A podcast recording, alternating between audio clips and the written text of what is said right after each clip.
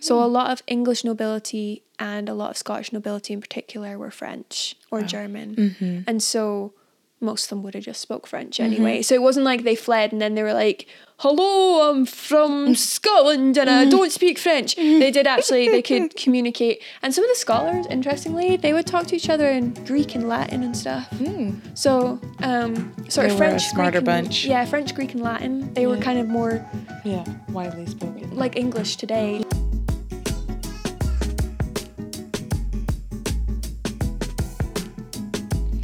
And welcome back to another episode of Impartial, the podcast where we talk all things church music. I'm Cara Devereaux. And I'm Monet Fonka. And today we're continuing our series on the hope of glory by talking about the hymn All People That on Earth Do Dwell. We will be discussing our particularly brutal queen, John Calvin, and a certain bedtime routine with me and my son. I'm intrigued by the brutal queen. But before we get to all that, we've experienced quite a few new listeners joining us over the past months. Hi guys, we love you. Um, but please don't forget then to like and share this episode to continue getting the word out because we aim to encourage, and the more you share, the more people can discover us, the more people can be encouraged. So, like, share, also subscribe so that you don't miss our newest episodes. If you're listening to us for the first time, or if for some odd reason you just have yet to join the Impartial family, you can head over to impartial.com. There you can sign up for our free weekly newsletter. Uh, where you will get all of our most up to date news, all the exciting things that's going on. You can also go over to ko-fi.com forward slash impartial to become a Ko-fi member and support us financially. Every little helps. Newsletter subscribers in particular get first dibs on our bonus content, so you don't want to miss out on that. Head over to impartial.com, sign up today. Yeah, so as we said there in the intro, we are excited to continue our series on um, hymns related to the hope of glory. You know, we love glory on this show because that's how it ends. It's also just a great way to start the year. Uh, I know winter can be a bit grim and Christmas is over and everybody's just like, oh, now? And, you know, we're a few weeks into uh, January now, so you've probably given up on your resolutions. So we're just here to encourage you. yes. And I think this episode comes out either the week of or the week after like blue monday which is a real thing it's a it's a monday that statistically there's a lot of depression and thoughts of suicide and things like that and i don't know what it has to do with the weather or post christmas or That is something that you struggle with, by the way. We did a really great episode. Well, we did. We had a guest on who was really great, Reagan King, Mm-hmm. a while back. I will link in the cards at the top of the video for those watching on YouTube and in the description for everybody else. Mm-hmm. There's a great episode on William Cowper, who is a great hymn writer, Mm-hmm. and Reagan King talks through Cowper's um, struggles with depression Mm-hmm. and suicidal tendencies, um, as well as some of his hymns and stuff. Yeah, so if that's something you struggle with or know someone who struggles with, that's a great episode to encourage Yeah. them. And I hope it goes without saying, but if you are feeling those feelings, like please reach out, like please, you know, um, talk to a friend, call someone up who you know can encourage you, who could have your back, who can support you. Um, we know just being aware of this being the, that time of the year that we don't want to just gloss over it with joy, but we do want to bring you things true, true things that we can actually rejoice in um, this time of year and any time of the year. So that's why we wanted to do this series. One of the many reasons why we wanted to do this series on the hope of glory. It is the thing that we look forward to. And so we will um, be discussing all people that on earth do dwell today. And this hymn is chock full of glory. uh, so, fun factoids about this hymn.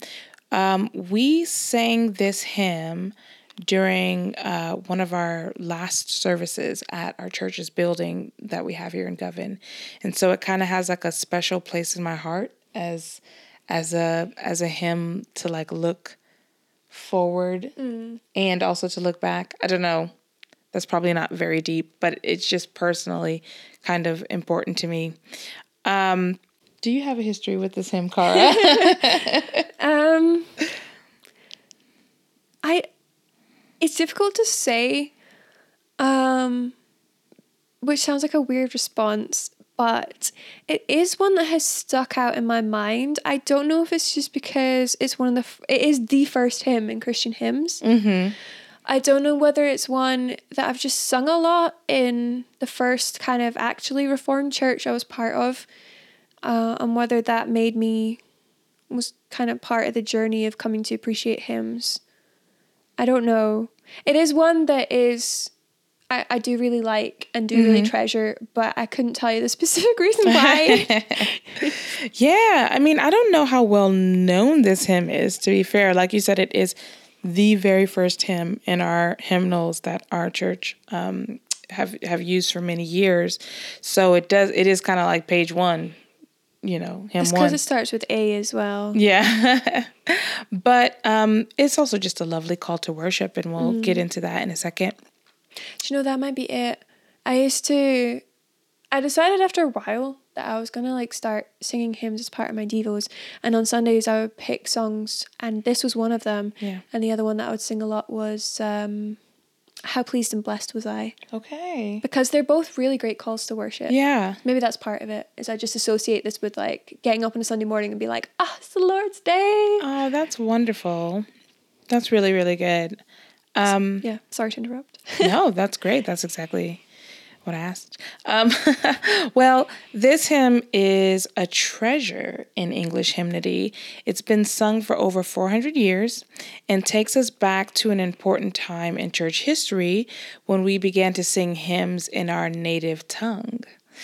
Uh, so, in order to look into this hymn's history, we get to take a brief uh, peek into Reformation history. Ooh.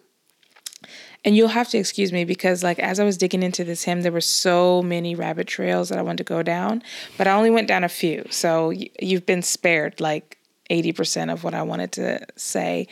Um, but okay, so the author of this hymn was called William Kethe. I'm probably not saying that wrong. Really? Keith. K H K E T H E. I assumed this was Isaac Watts. I don't know why. Look at you. Well, we, we don't know where he was born, but it was suspected that he was born in Bonnie, Scotland. So he should be. Um, he fled to Frankfurt with the Marian exiles during the Reformation. Now, if you're like me and don't know anything about the Marian exiles, I'll tell you like a 1% about them just now. So, the Marian exiles were English Protestants who fled to continental Europe during the 16th century um, during the reign of the Catholic monarchs Queen Mary I and King Philip. And for those of us who who are not history buffs, those monarchs might not mean anything to you when you hear their names. But to give you some context, Queen Mary I, also known as Bloody Mary, was infamous for her brutality against the English Reformation. She had over 280 religious dissenters burned at the stakes, and King Philip was her husband. Yeah, she was. She was a piece of work. Yeah. Yes. We've had a a series of not very great Marys in um, Scotland. They do tend to be Catholics. Interesting note though, a lot of these guys fled to places like Switzerland and France, not just because those places were more sympathetic to the Reformation, but because the language of the court in Scotland for a long time, and especially at that time, was French. So a hmm. lot of English nobility and a lot of Scottish nobility in particular were French or German. Mm-hmm. And so most of them would have just spoke French mm-hmm. anyway. So it wasn't like they fled and then they were like, "Hello, I'm from mm-hmm. Scotland and I mm-hmm. don't speak French." They did actually. They could communicate, and some of the scholars, interestingly, they would talk to each other in Greek and Latin and stuff. Mm. So, um, sort They of French, smarter Greek and- bunch. Yeah, French, Greek, and Latin. They were kind of more yeah, widely spoken. like English today, just Yeah. more of a, an international language. Yeah. Side note, sorry. No, I love it. It's a side note that is related to what we're going to talk about next. So, as Cara said, during this time, many Protestants fled to the continent, places like Netherlands, Germany, Switzerland. And there's an interesting bit of history, um, one of the rabbit trails um, that I wanted to go down But the short of it is these refugees of Bloody Mary's reign were a mix of political and religious refugees. Mm. They fled for their lives, but were not entirely aligned with what uh, what they believed in terms of yeah. theology. Um, and this led to kind of fractions and disputes among them.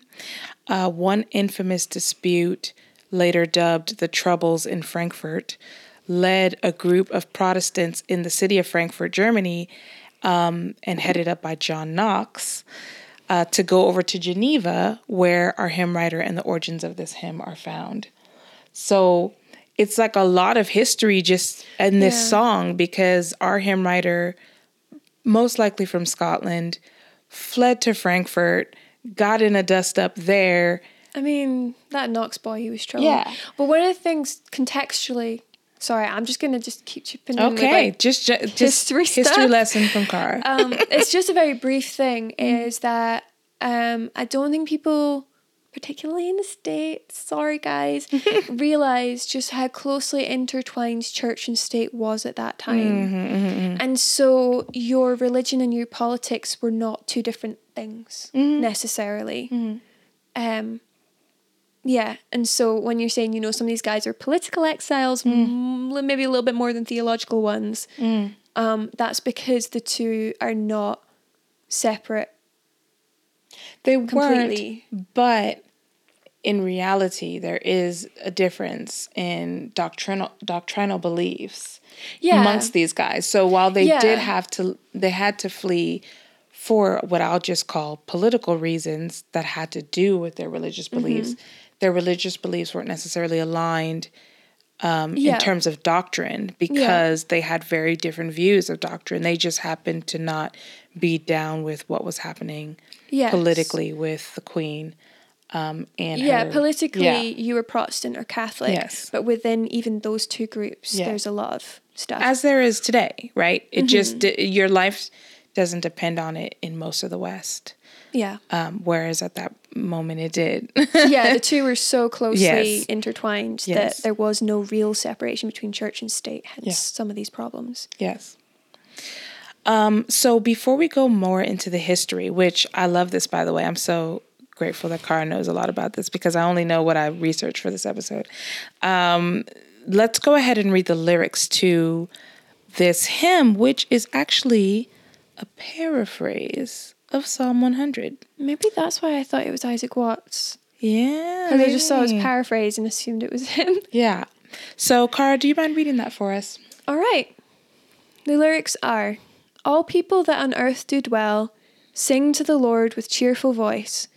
Hymns serve with fear, his praise forth tell. Come now before him and rejoice.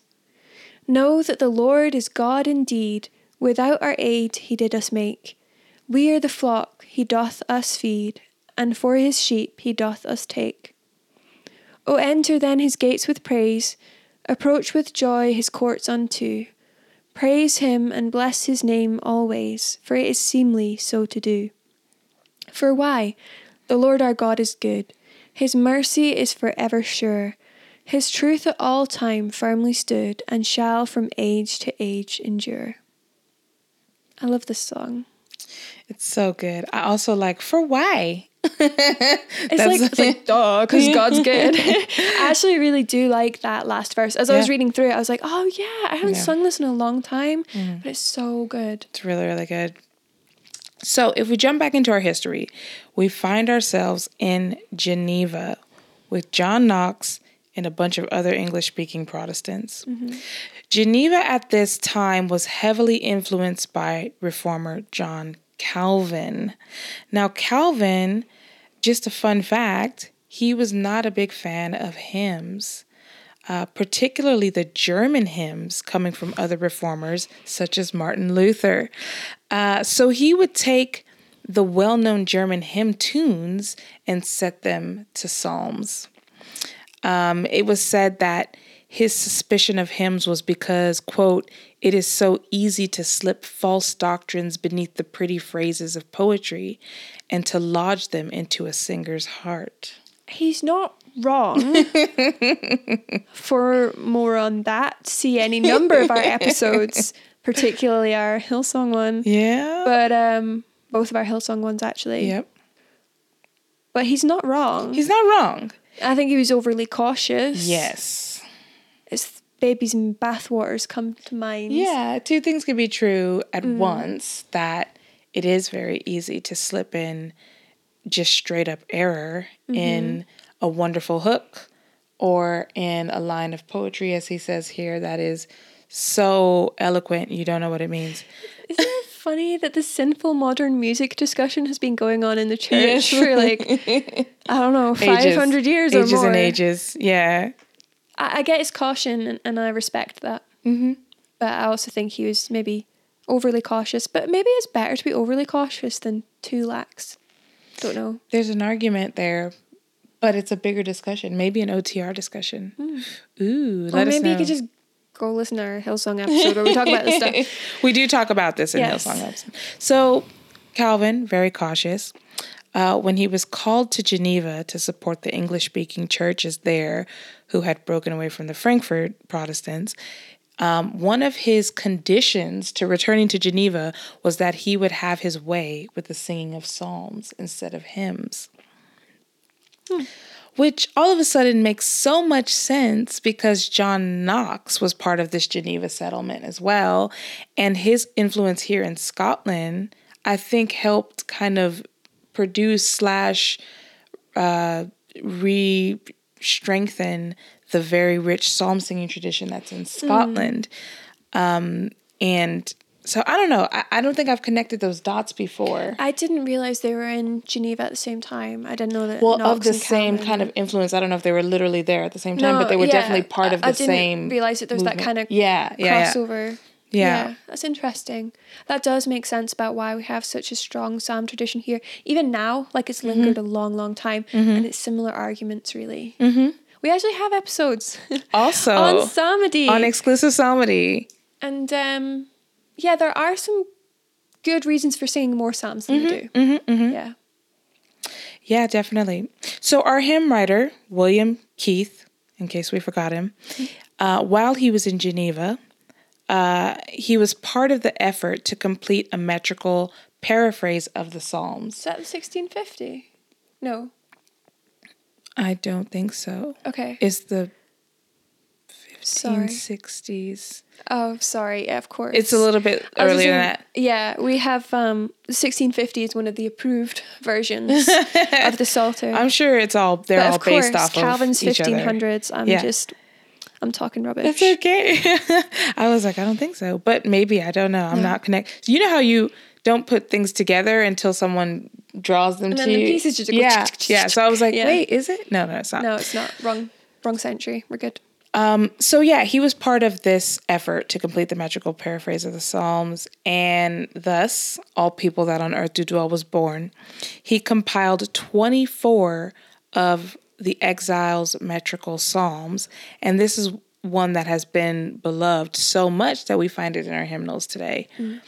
Um, besides the Psalms, he wrote some hymns and religious ballads. Uh, he helped also in the translation of the Bible into English.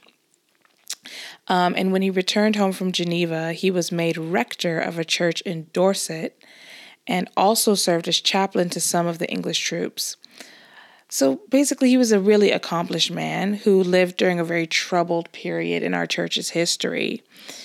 Um, and I think that's just reflective of so many of the hymns and the and the songs that we sing from this time is you see these men that really had to endure Yeah. quite a lot and it's i think reflected in the strength of their hymns and their and their poetry and, and the way they wrote now this hymn was originally five stanzas long to mirror the five verses of the psalm but was published in the 1560s in london with a, with only four stanzas four stanzas i can't say that word as you Verses? verses stanzas yeah so that's what you what you just read Right. um, this hymn is really about the steadfastness of our good God. It's a call to worship, and in Christian hymns, it's literally the first hymnal. As we talked, it's the first first song in the hymnal. Um, so why have I included this hymn in our Hope of Glory series? Well, while the other hymns in this series might speak to the specifics of our glorification or our resurrection, like the end, or the joy of looking forward to when we'll be glorified, this hymn actually points in the same direction but from a different starting point. So, as we said in verse 1, we have the call to worship. Everyone on earth, raise your voice and sing joyfully to the Lord. Right. Um, Some hymnals and psalters carry a revised version of the text. Uh, in the line, Him serve with fear, it's been changed to read Him serve with mirth. I've seen it serve with joy as well. Because it took me by surprise. I was Yeah. like, him serve with joy? Fear, joy. Yeah. Yeah. But it better reflects Psalm, the Psalm that it's based Right, on. yeah. That's the that's the more appropriate. Like but out of curiosity, what in the heck does mirth mean? Does it mean joy or fear? is like, yeah, it's that kind of joyfulness. Mm-hmm. Because if someone's full of mirth, they're like laughing and enjoying themselves and that merriment, that sort of thing. Make merry. Make merry. Gladness and Yes. merriment is Yeah, what it says. Pleasure, joy. yes, There you go. yes, yes. Um, and so there is that kind of Yeah. happiness, that joyful noise from the psalm. Yeah. Really. And like you said, it's also been changed to serve him with joy.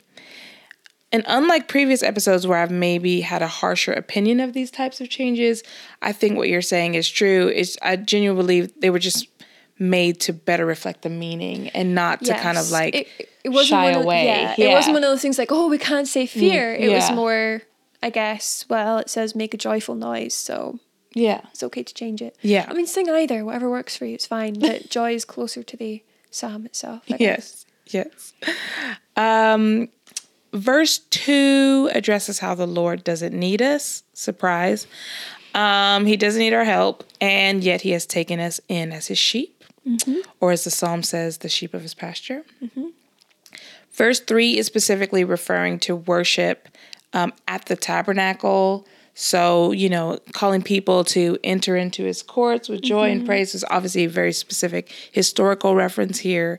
But I think it has an application for us today, obviously, as we approach the throne in prayer, in praise, in worship. It's kind of the same kind of reverence for who God I is. I guess you can also on what you so on one level, yes, you can apply it that way, but there's also like a little bit of that element of coming to church as well, like the entering his house Mm-hmm, yeah. and Uh, like yeah, that. application wise, we could still bring this sort of reverence, yeah, to to to church.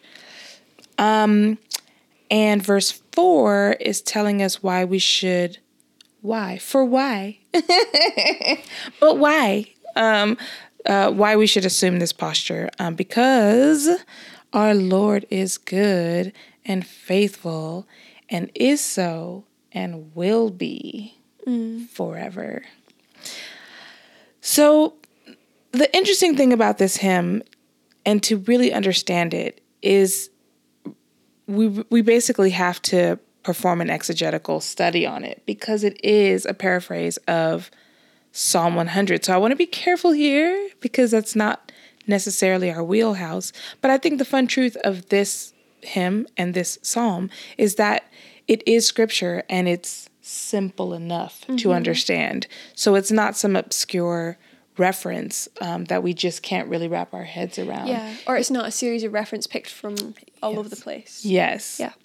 Yeah. So I think like it is really a straightforward song. It's it's calling us to praise our God.